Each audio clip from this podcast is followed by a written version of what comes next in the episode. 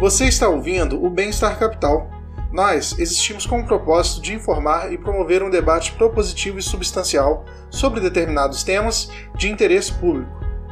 Nós somos financiados principalmente por nossos ouvintes, então acesse nosso Padrim para contribuir com uma mídia independente.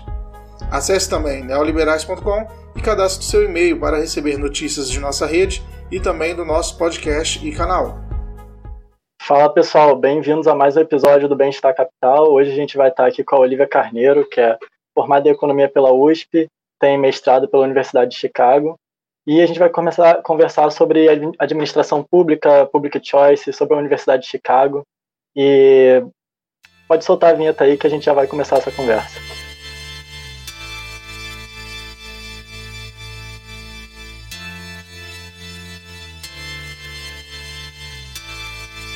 É, para começar, queria agradecer a Olivia, né? E já começar perguntando para ela aqui, que eu, eu, acompanho o Instagram dela, e você tem o curso de Economia Sensata que você, que você lançou. É, parece ter bastante aluno, bastante engajamento, né? E o que eu achei mais interessante, que eu resolvi é, falar com o pessoal para te convidar, é que você consegue passar algo muito complexo com uma estética muito boni bonita, com uma forma bem simples assim, e, e você tem uma formação muito. É, um currículo muito bom, né? É impressionante. Então eu queria saber como é que, como é, que é esse seu curso é, sobre economia sensata e como é que você faz para engajar assim no Instagram, por exemplo, no TikTok, com temas tão complexos assim. Eu que agradeço o convite. Muito legal fazer parte desse espaço. Eu não sabia que era aqui que tinha sido aquele vídeo icônico do do eu, eu na UFRJ não aprendi nada. Estou muito feliz. Marcos Lisboa. desse, desse mesmo espaço.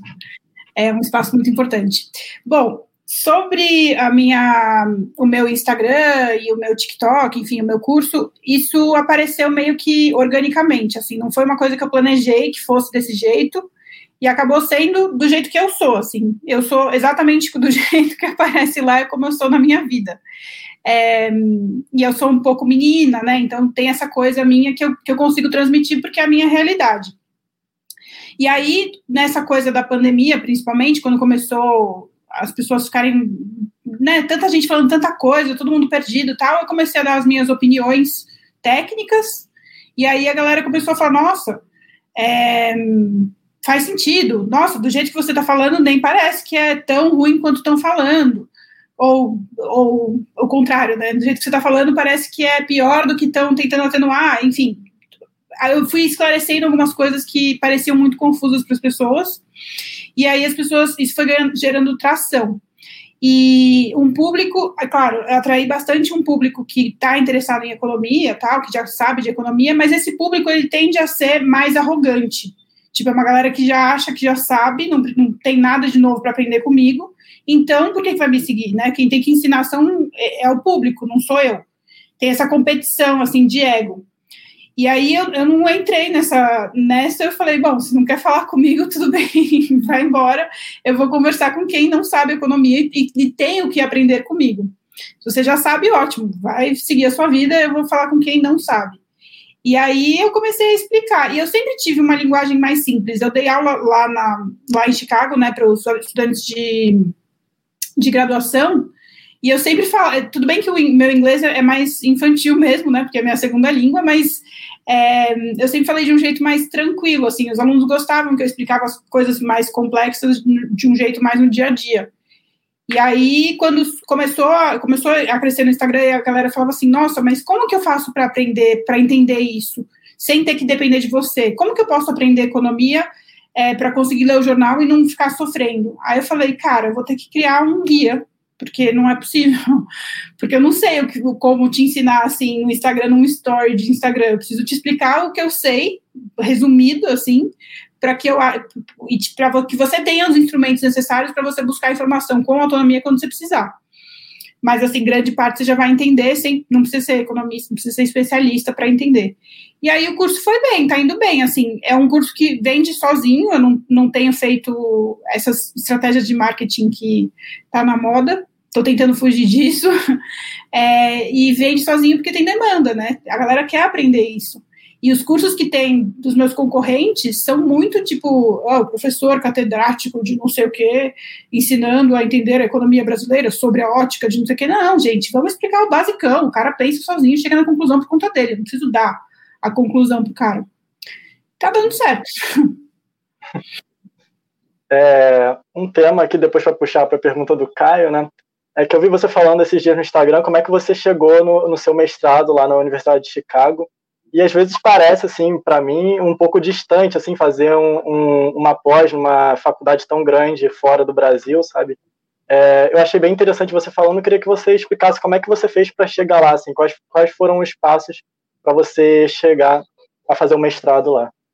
Tá é, é, o meu caso ele é bem emblemático mesmo porque eu, eu, eu fujo completamente da regra eu fui uma péssima aluna no, na, na graduação, né? Eu demorei oito anos para me formar na USP.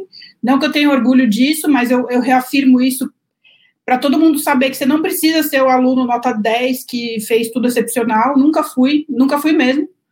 Mas eu era sempre fui uma pessoa que, é, quando eu me apego a uma coisa, quando eu gosto de um assunto, eu me dedico, eu aprendo, eu aprofundo e acabo é, me destacando. Então, teve uma coisa que eu me destaquei na, na graduação, que foi o meu TCC, né, que foi também a minha iniciação científica, que eu tive sucesso, que foi muito bem avaliado, e, enfim, me levou para apresentar em fórum, fórum na ONU, fórum na OMC, fórum não sei aonde, isso daí já, já levantou a minha autoestima, assim, eu falei, pô, tudo bem, demorei oito anos para me formar, mas eu não conheço, não tenho nenhum amigo que tenha se formado com esse mérito que eu me formei. Então, assim, eu posso ter um, um, uma mancha, mas eu tenho uma coisa que equilibra aqui.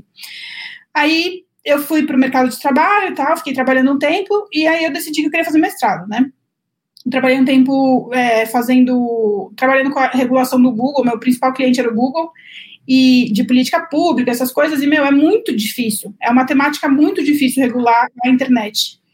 E eu sentia muita carência técnica, assim, mesmo tendo uma graduação relativamente forte, né, da USP, eu sentia carência técnica. Eu falei, meu, vou fazer um mestrado. Só que eu achava que, pelas minhas notas medíocres e oito anos de graduação, eu falei, meu, não tenho a menor chance de passar numa faculdade top nos Estados Unidos, vou fazer numa mais fácil de entrar. Aí eu fui fazer na Espanha, é, em Barcelona, né, na, na Graduate School of Economics, que é uma escola muito boa, renomada, tem professores muito top, mas é uma escola mais fácil de entrar, mais barato, enfim, tem umas facilidades. Aí eu chegando lá, cara, deu tudo errado.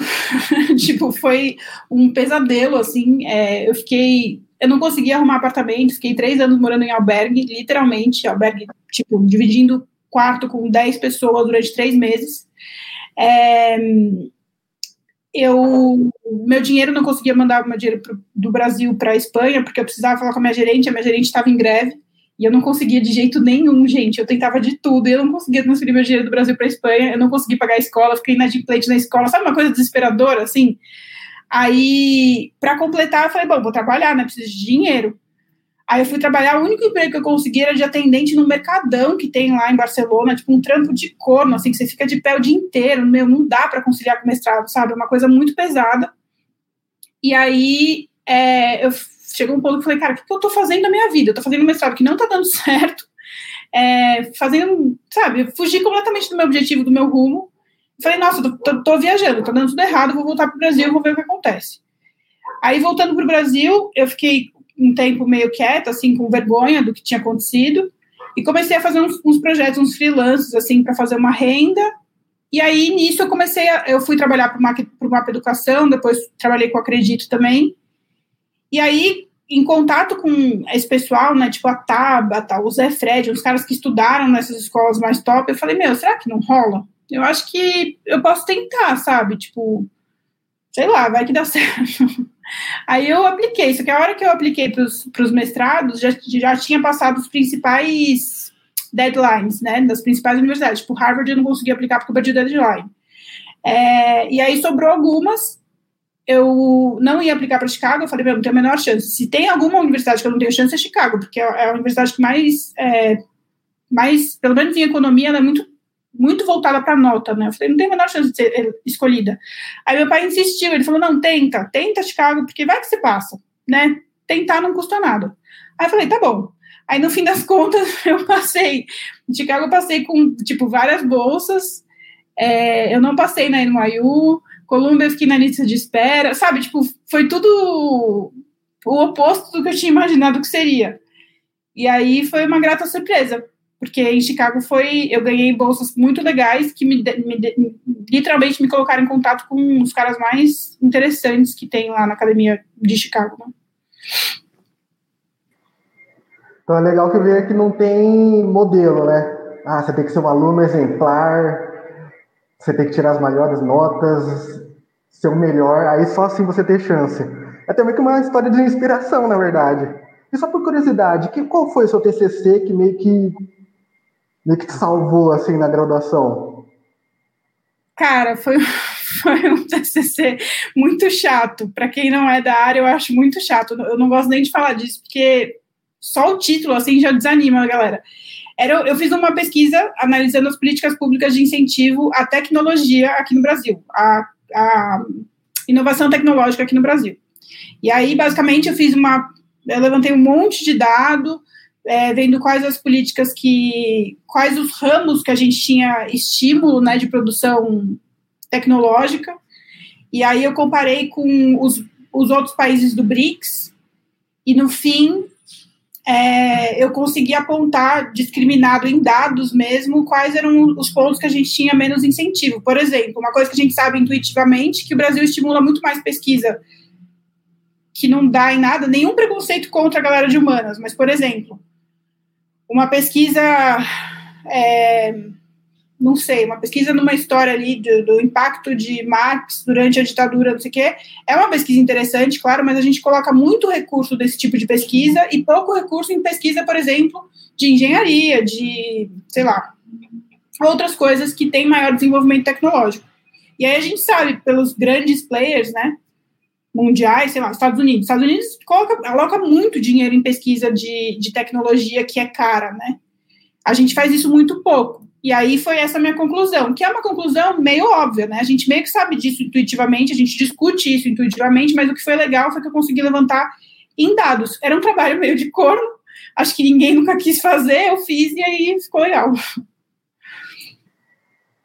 Bom, mas já partindo para a relação da escola de Chicago e liberalismo, porque o liberalismo é uma das primeiras coisas que vem na sua cabeça quando você, como leigo, um leigo relativo, houve escola de Chicago de economia. Então, muitas pessoas até retratam a escola de Chicago de uma forma meio caricatural. Tratam a escola de Chicago como um antro de neoliberais. Eu já vi gente juntando a escola de Chicago, Mises, Hayek, Paulo Guedes, tudo junto como se fosse o grupo dos neoliberais. Mas eu queria perguntar para você: existe algum tipo de liberalismo específico a escola de Chicago? E se existe, que tipo de liberalismo é esse? É um liberalismo meio Paulo Guedes, privatização, cortar imposto? É um pouco mais complexo que isso? Eu acho que, pelo menos na minha época, os professores que eu interagi e que o que eles me ensinaram, eu não sei, talvez na época do Paulo Guedes fosse diferente, é, o, a, a, mensagem, a principal mensagem do momento que você entra na, no, assim, a, a, primeira reunião, o primeiro encontro que você tem até o último, a faculdade fala, cara, qualquer decisão que você for tomar, você precisa analisar os dados.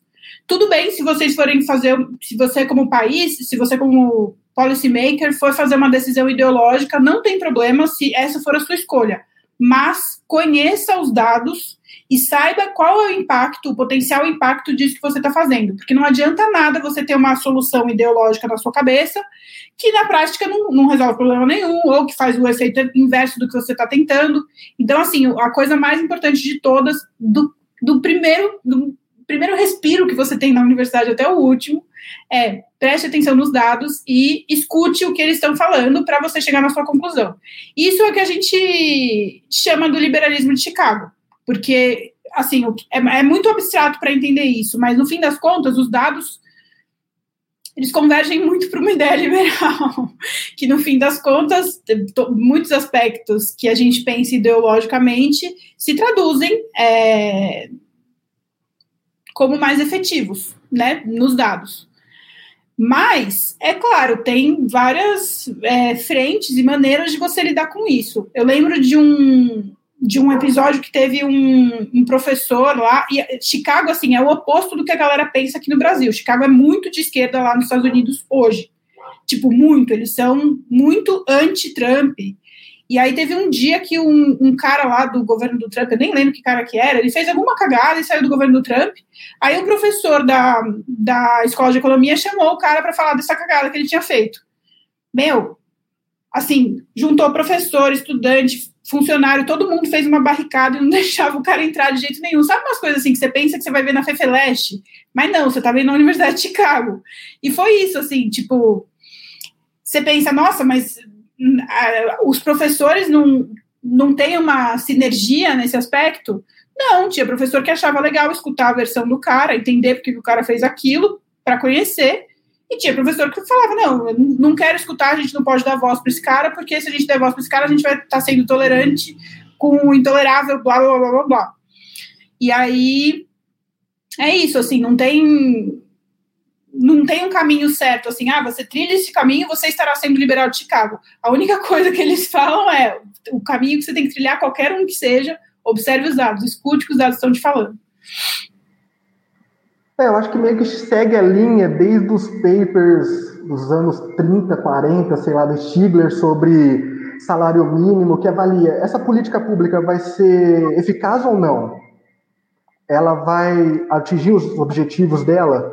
Então, dentro desse assunto, dessas contribuições de Chicago para a economia, quais dessas contribuições você acha que podem ser aplicadas para as outras áreas? Por exemplo, essa questão mais empírica, eu acho que é facilmente aplicada, por exemplo, na ciência política, administração pública, ainda mais que as pessoas pedem é, políticas públicas baseadas em evidências. Quais as contribuições você acha que a gente pode relacionar com outras áreas? Ah, eu sou meio eu sou meio bitolado na economia, né? Para mim, economia é tudo, resolve todos os problemas. Ninguém deveria estudar outra coisa. Por que, que a gente perde tempo estudando direito, Constituição, sem dizer que a gente tem os dados, sabe? É uma bobagem. Mas é, eu tenho uma, uma visão que eu acho que é muito ilustrativa para quem não conhece muito o histórico desses papers, né? Na verdade, o que acontece é o seguinte quando a gente estava lá na época da Guerra Fria, o mundo estava lá dividido, né, na, nas duas hegemonias, as, as duas potências buscando hegemonia, e aí, na verdade, isso aconteceu em um contexto que estava num pós-guerra, né? Então o mundo sabia, tipo, todo mundo sabia, todas as potências sabiam que eles tinham feito muita besteira, que eles tinham destruído a vida de muita gente, que eles tinham destruído a organização de muitos países, e que chegou no ponto de ter um Hitler que precisa ser derrubado por duas grandes potências e tudo mais.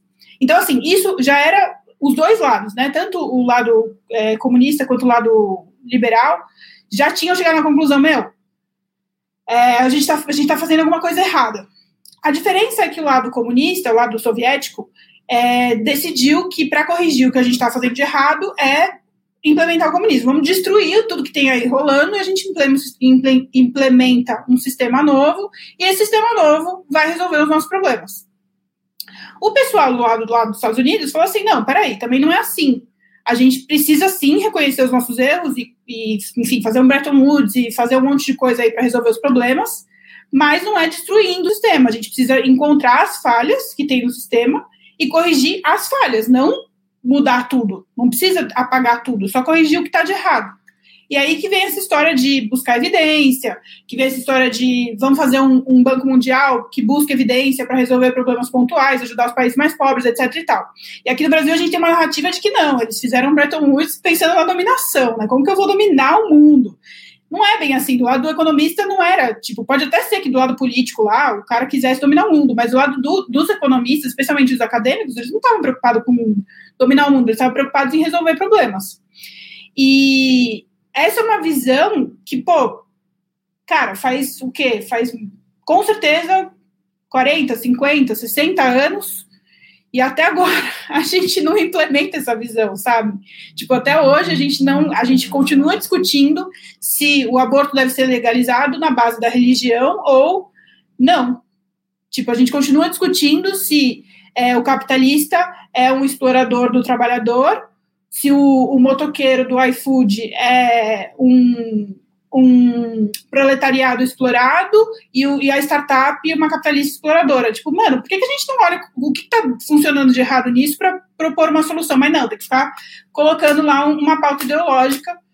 Isso eu acho que é o que trava o nosso desenvolvimento. Então, assim, se eu fosse levar para outras áreas, e todas as áreas possíveis e imagináveis, seria essa ideia de que a gente precisa resolver os problemas, não ficar discutindo quem é o culpado tal. É, é importante entender o, o, contexto histórico, é óbvio, mas a gente tá, tem muito mais urgência em resolver problemas do que, sei lá, do que ficar discutindo ideologia, pauta ideológica.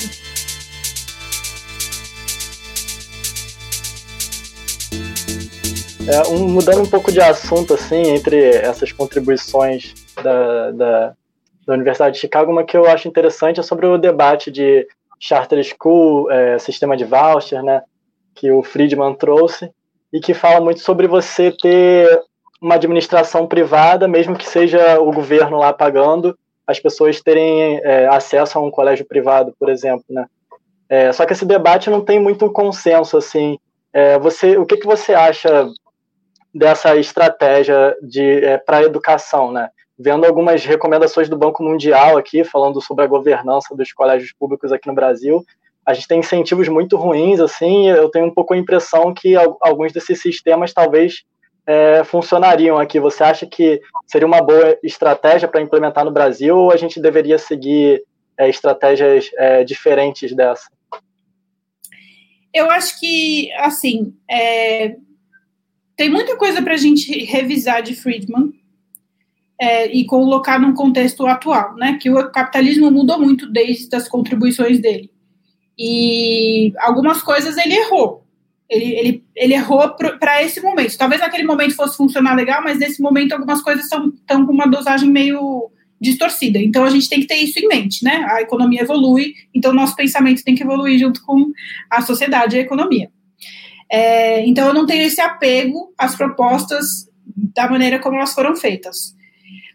Além disso, tem alguns aspectos assim de, de experiências de implementação que, é claro, é uma solução para um problema, mas não necessariamente resolve o problema da educação. Resolve, talvez, um problema de administração das escolas, ou talvez um problema de acesso, né, de, de enfim, é, facilitar uma igualdade no acesso, mas isso não significa que a qualidade do ensino vai ser melhor. Então, depende do problema que a gente está querendo resolver. Eu acho que pode ser uma boa opção para resolver um problema, sim, que é um problema administrativo, eu concordo, de incentivos e estímulos que você está dando para a sociedade, para o mercado e para o próprio governo, mas a gente precisa ir além. Para resolver o problema da educação, esse não é, é, é uma solução administrativa, mas não é uma solução, sei lá, pedagógica, sabe? Então, a gente tem uma barreira aí que a gente discute pouco. Eu acho importante discutir a administração da escola, sem sombra de dúvidas. O voucher é um negócio que funciona muito legal, pelo menos eu não conheço em outros municípios, mas aqui em São Paulo é, funciona muito legal para esse, esse negócio de creche, né? Muito legal, muito legal na medida do possível. É, você vê que tem um potencial legal, mas também tem vários defeitos, e assim, a qualidade não, não tem uma, uma diferença significativa, sabe? É, pelo que eu vi das pesquisas, é, os resultados são muito dúbios, né? Alguns lugares funcionam, outros não. É, geralmente as pesquisas não conseguem identificar se a melhora foi por causa do sistema de voucher ou por outra coisa, né? Então, tipo, até nas recomendações do Banco Mundial tinham coisas assim que lembram o sistema de voucher, mas nunca eles recomendam diretamente isso. Assim, eles recomendam mais é, uma melhora institucional mesmo, né? É, é bem. Esse debate realmente é bem amplo, assim, né? É, o Caio ia fazer uma pergunta? É, mas comentando a questão que você falou do Friedman, é legal, porque muita gente pega o Friedman, Capitalismo e Liberdade, Livros para Escolher, e trata aquilo como se fosse uma Bíblia, né? É atemporal, é os mandamentos do liberalismo. Só que eu acho que o Friedman não gostaria disso, ele mesmo. Você tem que ver com as evidências do tempo. A questão do salário mínimo é uma questão dessa assim, salário mínimo caso desemprego, hoje a gente tem mais evidência, a gente está vendo que está mais complexo o debate. Então, esse apelo, né? Veja as evidências. Mas, mudando o assunto, indo para a questão da public choice, teoria da escolha pública, É, a public choice não é muito conhecida tanto na academia aqui no Brasil, quanto para o público leigo também. É, eu queria que você definisse, então, para esse, esse público, tanto leigo quanto acadêmico, o que, que é a public choice. Tanto que o James Buchanan, um dos criadores da public choice, define ela como uma política sobre, sem romance. Você podia explicar para isso para a gente? Se puder dar uma definição? Posso, posso explicar, e aí, de novo, entra um pouquinho da questão da nossa divisão histórica, ideológica, social, né? Porque a gente ainda tem uma academia que é predominantemente, eu não vou dizer marxista, mas é com uma inclinação maior para é, ideias socialistas e tal. E essas ideias socialistas, esse, essa visão, enfim, mas eu não sei qual é a palavra que eu posso usar que é correta para definir. Eu vou usar aqui marxismo, mas não sei se estou usando a palavra correta. Esse apego por uma coisa mais com uma carga, por uma análise econômica baseada num tipo de pensamento e não no, nas evidências, acaba menosprezando a microeconomia. Então a gente tem muitos muita gente falando de desenvolvimento econômico no Brasil pela macroeconomia. E a macroeconomia não analisa o mercado. E o mercado, e assim, a macroeconomia não, não analisa mercado, para quem é leigo, não, não significa só a empresa trabalhando lá, é, fazendo seu lucro, explorando o trabalhador, não é só isso. Tipo, o meu comportamento, o seu comportamento, a, a nossa distribuição social também é mercado.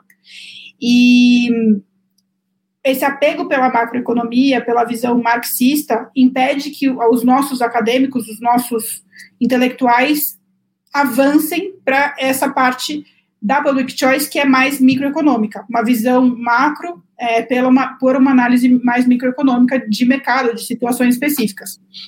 Então, o que acontece? Public choice nada mais é do que é, o avanço do que do que ah, como que eu posso colocar o avanço do estudo microeconômico que saiu daquele universo de só analisar a empresa, o trabalhador, nananã, para o lucro, etc., para eita, a gente nunca vai ter uma academia é, verdadeiramente empenhada nesse tema se a nossa academia continuar sendo dominada por gente Acho que, deu uma travada na sua internet. Desigualdade, isso e aquilo, porque não vai. É outra esfera, é outro, é outro, outro ramo econômico, é outra frente, é tudo muito diferente.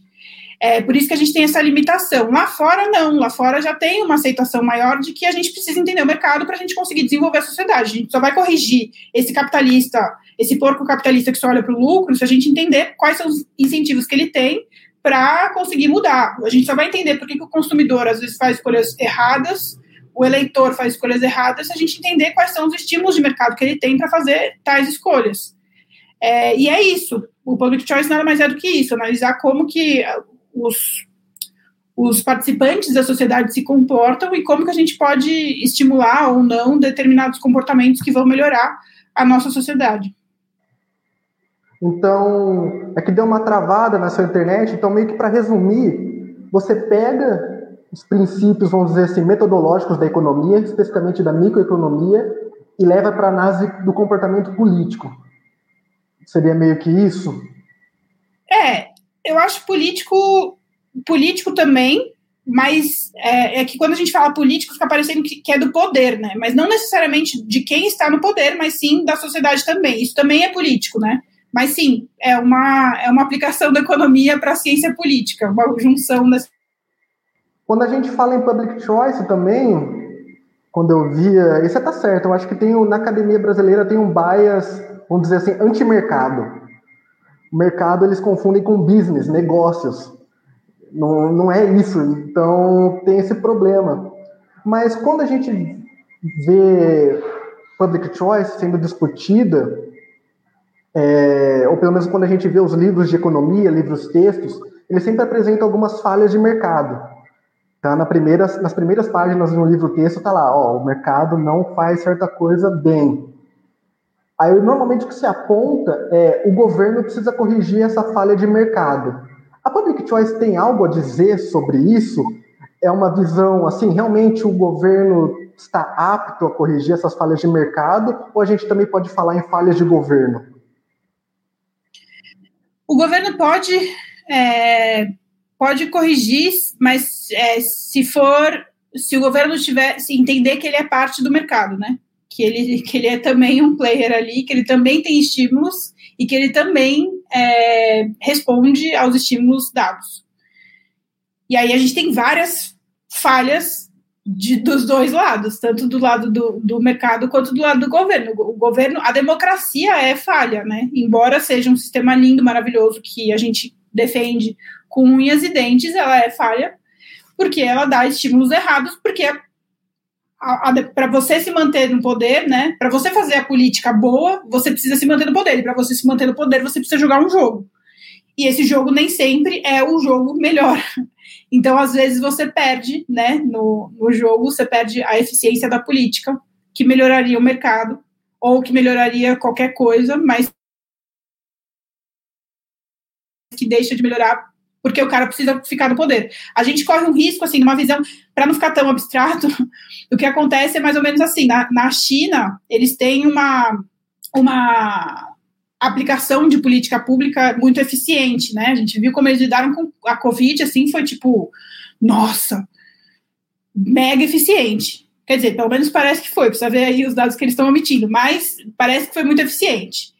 Por quê? Porque eles têm um Estado totalitário que, se a pessoa se rebelar contra, ele senta porrada na pessoa e pronto, não tem esse problema. Aqui não, aqui o cara vai fazer uma política de isolamento, vai fazer um lockdown, vai vir o comerciante, ah, mas se você é, fizer uma política de lockdown, você vai perder o meu apoio. E aí, você perdendo o apoio do comerciante, você não tem chance de se reeleger. Aí o cara já vai deixar de fazer a política que era a melhor para ser feita para atender a demanda de um cara que é, não deveria estar tá dando pitaco nesse, nessa alçada.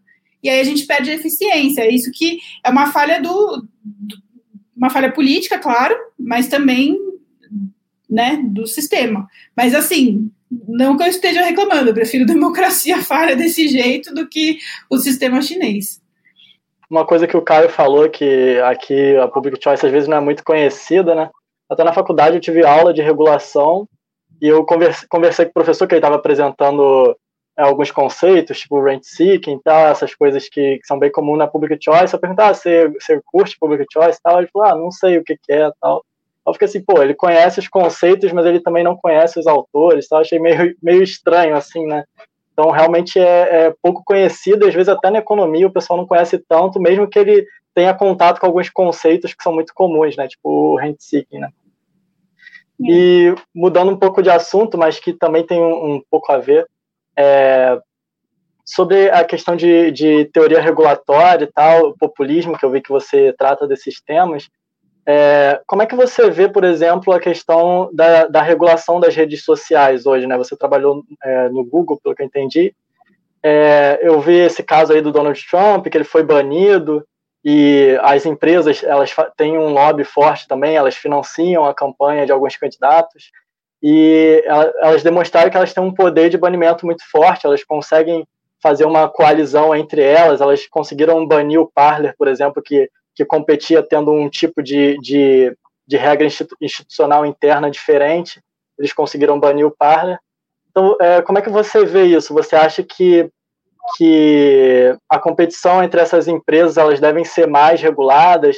A gente deve ter uma regulação para manter a competição? Ou tem que ter uma regulação assim direta do que elas podem ou não fazer? Ou uma regulação mais branda, assim, mais ou menos como está hoje, e ver se o próprio mercado ele consegue é, chegar a um equilíbrio melhor ali, sabe?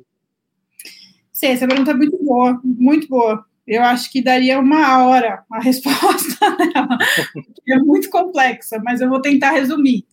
Eu, no, em Chicago, eu trabalhei com o professor Luiz Zingales, que é o, o, cara que mais estuda a regulação de rede social, especialmente nesse aspecto democrático.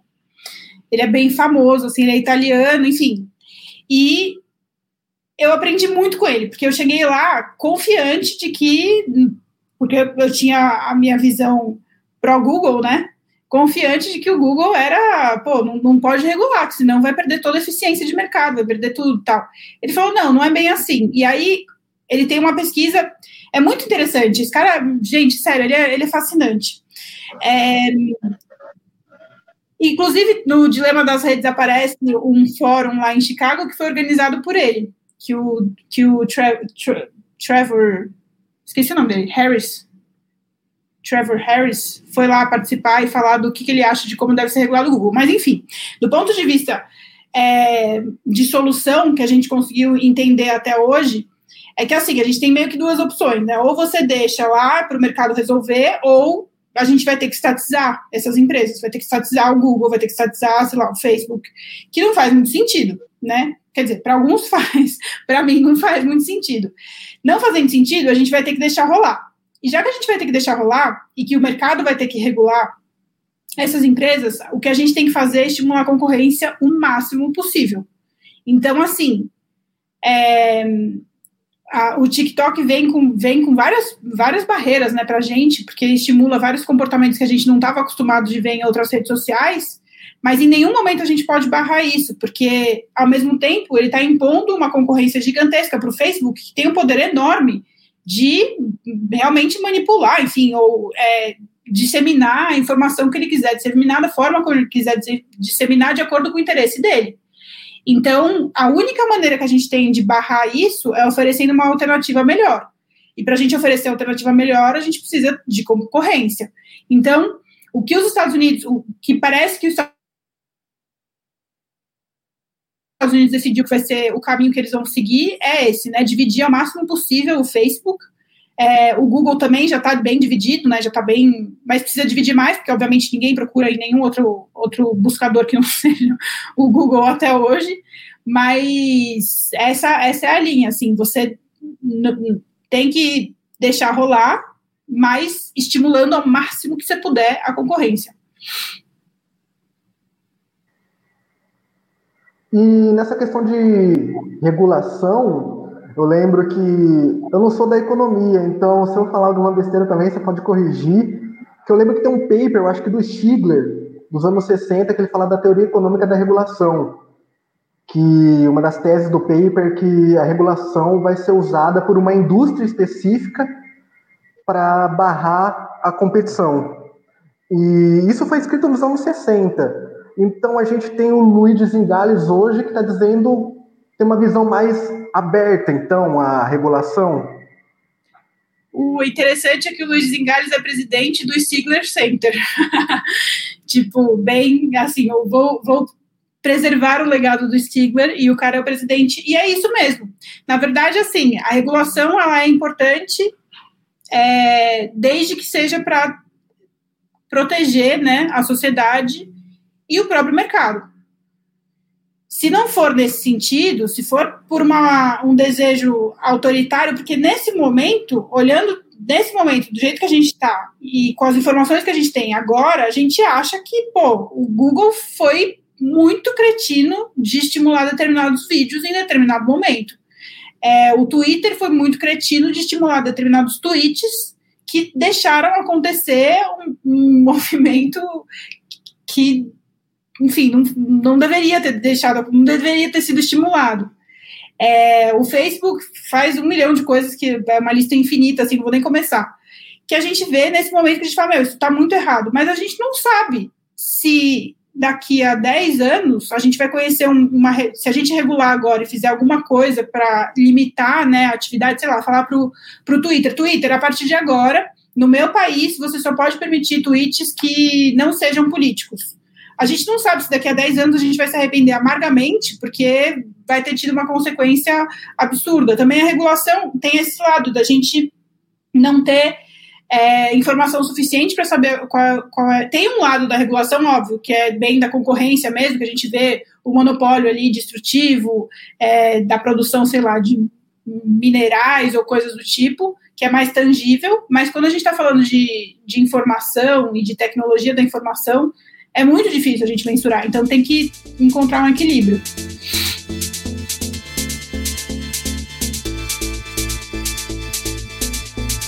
Eu sei que também na public choice é muito forte essa relação também da questão da regulação, mas um dos conceitos que o Pedro citou aqui, eu acho que é um dos conceitos mais famosos da public choice, é tão famoso que as pessoas não sabem o que veio da public choice, é o de rent seeking. E o que, que é rent seeking. A gente tem algum fenômeno na política brasileira que a gente pode exemplificar como rent seeking? Por exemplo, as rachadinhas lá do Flávio Bolsonaro. A gente pode explicar a partir do conceito de rent seeking? O que, que é? Talvez. Talvez. Precisaria pensar, mas eu acho que faz sentido. Na verdade, é assim. É... O rent seeking, de uma maneira bem bruta, é uma forma de você encontrar oportunidades onde você ganha alguma coisa, mas você gera muito pouco valor. O que, que, que isso quer dizer? É, o cara que, que patrocina um político, ele dá um dinheiro para o político em troca de algum favor que o político vai fazer para ele, ou favorecer a indústria dele, alguma coisa assim. Mas a gente sabe que assim, esse dinheiro que ele está dando para o político, seja para campanha, nem vamos entrar em, em assunto de corrupção, vamos falar um dinheiro de campanha que pode ser legal, legalizado.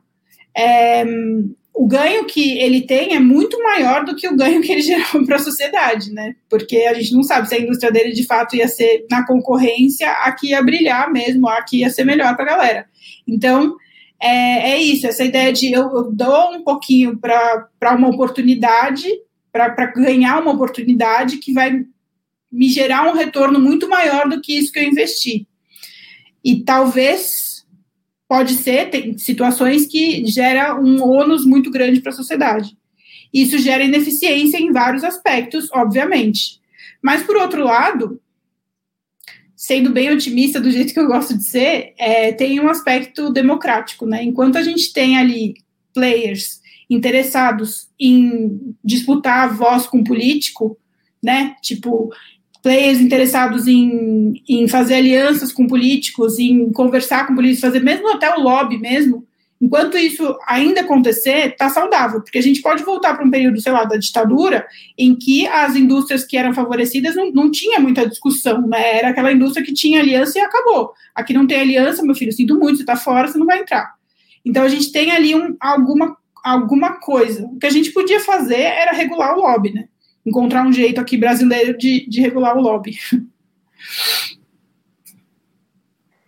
Então é meio Você que... que...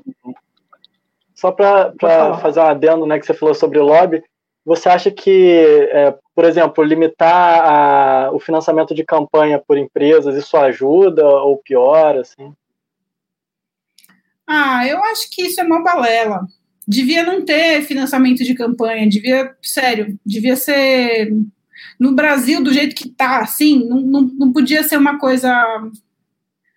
Tem que a gente precisa arrumar uma solução aí isonômica, porque isonômica no, no tamanho do, de cada um, né? De acordo com o tamanho de cada um. Porque no fim das contas, a gente viu na última eleição, cara, foi uma eleição que eu fiquei meio chocada, assim, que só foi eleito quem tinha muito dinheiro para fazer campanha ou quem tinha muita mídia social, que também acaba sendo equivalente ao dinheiro. Então, é um, é um contexto, na verdade, é isso, né? É isso que é mais fascinante, que a gente está vivendo um momento muito único, que a pesquisa acadêmica está tentando entender o que está acontecendo. Então, a gente não tem resposta ainda, né? Está todo mundo pesquisando justamente para encontrar alguma coisa. Você vai ver os papers que estão saindo nessa área, nesse momento, é tudo sobre isso, assim, como que a gente vai fazer para resolver essa questão da, do, do lobismo, do, da rede social afetando as decisões democráticas. É isso, a gente ainda não tem uma resposta. E na questão, meio que na questão do rent seeking ainda, então a pessoa meio que adquire um benefício, ela concentra um benefício, mas não tem uma contrapartida em produtividade. Então, é, ela meio que concentra o benefício, mas ela dispersa os custos para a sociedade. É meio que isso. É, é bem isso, é exatamente isso. Tenho, eu tenho uma aula no meu curso sobre isso, que é o, o custo, na verdade, ele é político, né? É, porque assim, o raciocínio completo é o cara vai aceitar ficar com o, com o que o, o financiador ali está pedindo, porque aquele financiador está dando poder para ele, né? Estabilidade, que nem o, o Dória se calou mediante o que os comerciantes pediram, porque isso daria o mínimo de popularidade ali para ele se manter no poder. Só que há, há um custo que, na minha opinião, é muito alto. A gente podia já ter tá num estágio muito melhor dessa pandemia se a gente tivesse feito um pequeno lockdown na hora certa. É, então, assim, tem um custo social, mas por outro lado, não dá para a gente medir assim é, e cravar que é mais custoso, porque tem o benefício de manter a democracia. Aquele livro Como Morrem as Democracias, ele é muito bom nesse sentido. Assim, ele fala, cara, tem vários problemas aí, mas essa disputa partidária, essa disputa de atenção, nananã, é o que mantém a democracia viva. Então, assim, isso é problemático, mas a gente tem que, tem que preservar, sabe? Eu acho que é o. Acho que o Coase fala da falácia do Nirvana. Não sei se é isso, que você encontra falha, por exemplo, o mercado tem falha. Então vamos jogar o mercado fora. Não, não é bem assim. Talvez as falhas sejam o melhor que a gente tem no momento. A mesma coisa com o Estado. o Estado tem falhas, então vamos jogar ele todo fora. Também não é muito bem assim. A gente compara realidade com realidade. Mas agora você entrou num tema interessante, que é a questão dos incentivos da democracia meio que para controlar esse comportamento de dispersar custos para a sociedade. No liberalismo, a gente tem uma preocupação muito grande com a democracia se tornar uma ditadura da maioria, ou pelo menos os liberais, sei lá, Tocqueville, John Stuart Mill, tinha muito esse medo. Só que eu acho que com a public choice a gente viu meio que um medo de a democracia virar a tirania da minoria, que é meio que grupos de interesse tomarem conta do processo legislativo. Nesse sentido, não sei se você concorda com essa visão ou não, mas você acha que a democracia propõe bons incentivos para controlar é, que grupos de interesse tomem conta do processo legislativo, ou se ela não produz bons incentivos, é o melhor que a gente tem. Ou seja, essa relação entre democracia e grupos de interesse. Eu acho que a nossa falha brasileira é olhar muito pouco para o centro, né? A gente se preocupa demais com os extremos e fica num ciclo vicioso, assim, doentio de olhar para os extremos e a gente ignora totalmente quem está no meio. Tem um, um, negócio chamado Teorema do Eleitor Mediano, que é muito legal porque ele mostra exatamente isso. Assim, quem está no meio, no fim das contas, é quem decide quem vai ser eleito. E quem está no meio não é direita nem esquerda, não é nada, é quem está no meio. Quem está no meio pode tanto votar no lado da esquerda quanto votar no lado da direita, vai variar de acordo com o que for ofertado. Então a gente não está fazendo mais uma competição para ver quem vai, quem vai fazer a melhor oferta para quem está ali no meio, para o eleitor mediano. A gente está fazendo uma competição para ver quem, sei lá, quem consegue impor com maior força que a sua verdade é absoluta. Não tem uma briga para oferecer coisas melhores, né? Porque se o, o candidato tem uma, sei lá, se o Bolsonaro tivesse as ideias erradas que ele tem, mas chegasse com umas propostas boas, pô, se ele ficasse lá falando um monte de merda, mas chegasse com uma proposta boa, eu ia super apoiar a proposta boa dele, sabe? Não ia ter problema nenhum, mesmo não votando nele, mesmo não endossando o discurso dele, a, a proposta boa, que é muito mais relevante, ia me cativar. Mas não, a gente fica ali naquela coisa da retórica e não tem proposta nenhuma, de nada. E ninguém tem proposta. Não adianta falar que a oposição tem proposta melhor, porque a oposição também não tem proposta. É um, é um vazio, tem um vácuo ali no meio que a gente não está ocupando. Eu me perdi, eu nem lembro mais o que, você perguntou. Não, mas se a, se a democracia produz bons incentivos para conter essa meio que ditadura da minoria, que é grupos de interesse tomando conta do processo legislativo. Tanto porque a gente tem o Anthony Downs, que fala da ignorância racional. Aí é um problema. Eu não sei se você pode falar um pouco disso. O, o, então, o ponto que é que é que para mim é o que mantém a democracia e que a gente está usando muito mal aqui no Brasil é isso. Não é uma disputa por propostas que vão ganhar ou não o eleitor mediano. Até a era do Lula, tinha um negócio de proposta, de o cara convencer, olha essa proposta aqui vai ser boa para você por isso, isso, isso, isso. Agora não, agora a gente está numa coisa totalmente ideológica dos dois lados. O, a democracia é para a gente disputar propostas, que vença o que tem as melhores propostas. Pode ser um bosta, mas se ele tiver propostas boas, tudo bem. Mas não, a gente só está olhando para se o cara é um bosta. A gente não está olhando se tem propostas nem boas nem ruins. A gente não está nem preocupado com isso. E aí tem o um, um meio ali, aqueles, sei lá, 40% da população que está totalmente insatisfeita com qualquer coisa que aconteça e fica perdido. E é esse 40% que garante quem vai ganhar, quem vai perder. E aí e a gente não enxerga isso, a gente não se organiza nesse sentido. E a gente fica nesse inferno, mas eu acho que a democracia tem esse instrumento que é isso, a competição entre os lados, né, de quem vai dar a melhor proposta e o eleitor mediano ali no meio sendo o cara que vai escolher ou não. Essa competição entre os lados seria o ideal, mas a gente não tem essa competição, a gente tem briga, só só várzea. Bom, é, para finalizar, tem algumas perguntas que o pessoal mandou. Se alguém quiser mandar mais perguntas, né? Eu vou ler aqui rapidinho. O ca canal da Capivara falou aqui. Nesses mercados das grandes techs é comum ter efeitos de rede. Quanto maior a base de usuários, melhor é o produto. Como estimular a concorrência se tendem a, no longo prazo, a concentração?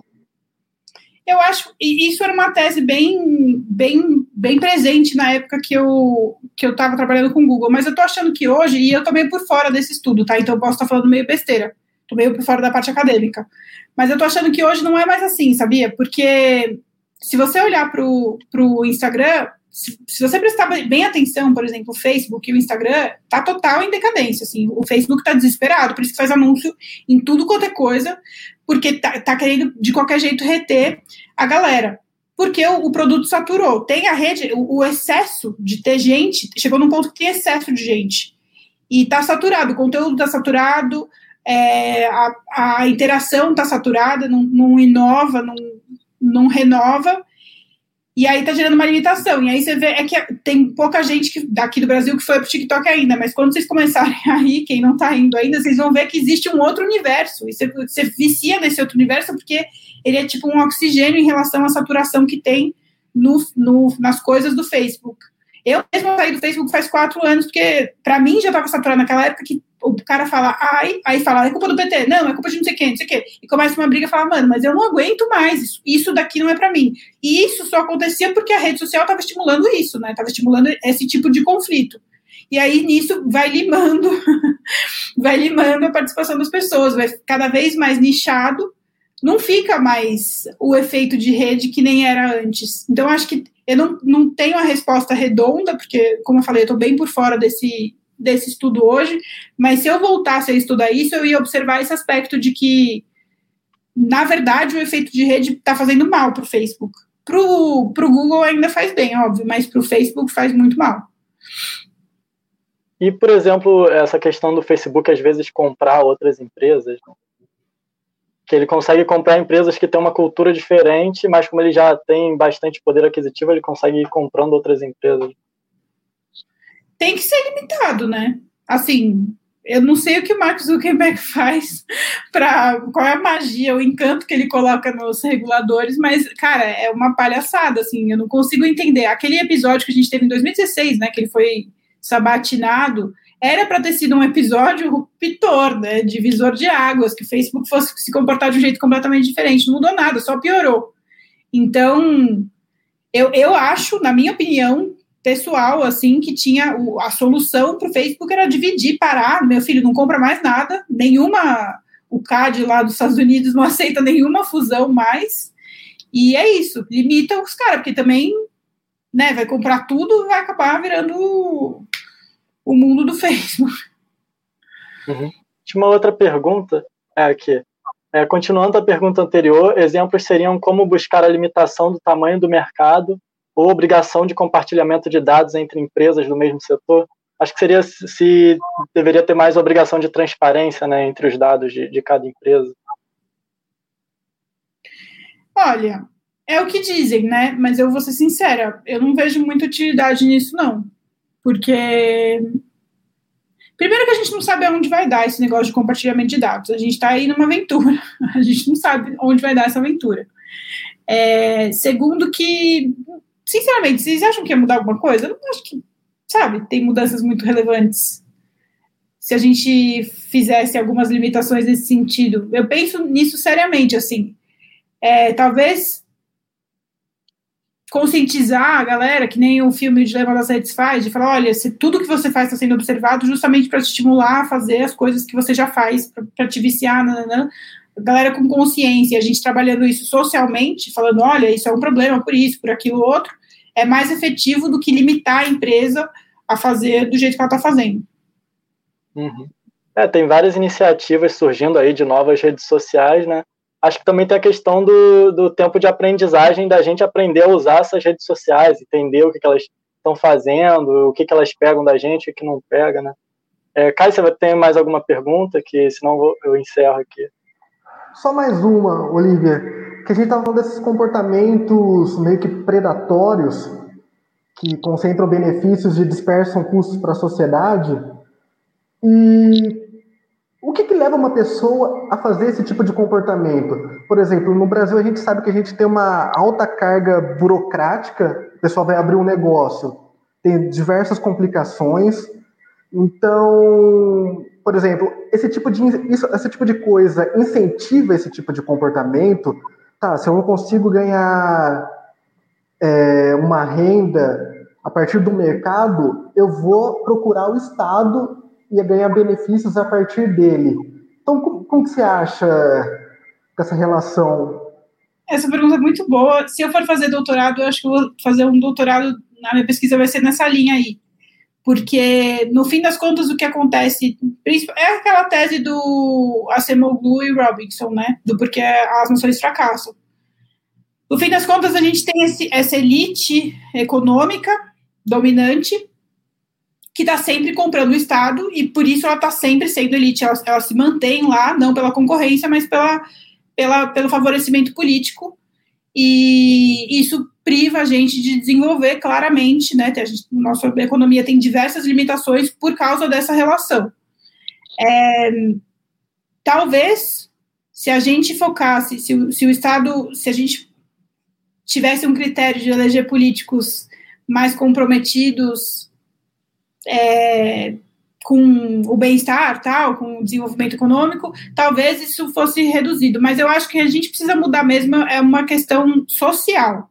Mas porque, né, para a política mudar, a gente precisa mudar a base. Não adianta a gente querer mudar a política se a base, se a população não enxerga isso ainda.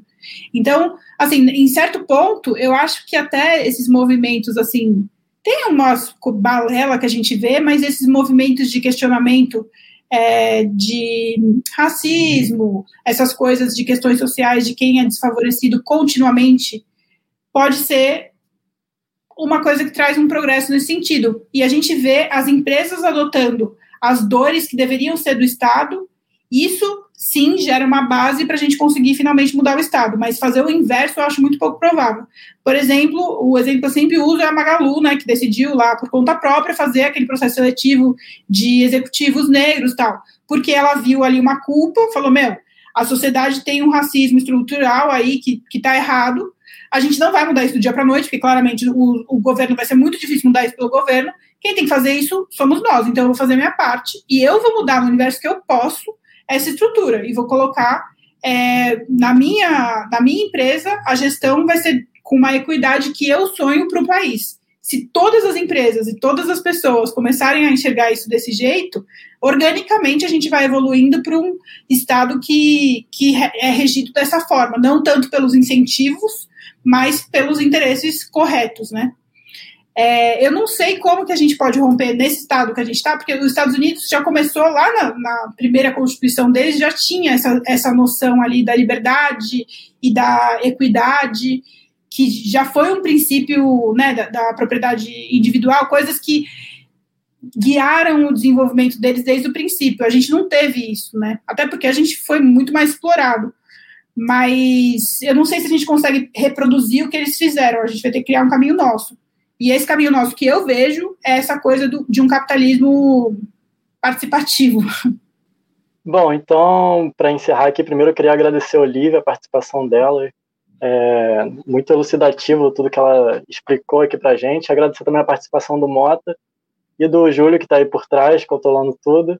E pedir para a Olivia só falar as redes sociais dela, que são muito fortes, né, o Instagram e tal. Se ela pode falar aí para gente. Eu que agradeço o convite, foi muito bom, adorei as perguntas de vocês. Quando eu estiver no meu doutorado, eu vou chamar vocês para ter umas ideias de pesquisa. É, as minhas redes sociais, no Instagram eu sou Olivia Sensata, no TikTok eu sou Olivia Sincera. Valeu, então é isso. Obrigado aí, pessoal. Você está ouvindo o Bem-Estar Capital Nós existimos com o propósito de informar e promover um debate propositivo e substancial sobre determinados temas de interesse público. Nós somos financiados principalmente por nossos ouvintes, então acesse nosso Padrim para contribuir com uma mídia independente.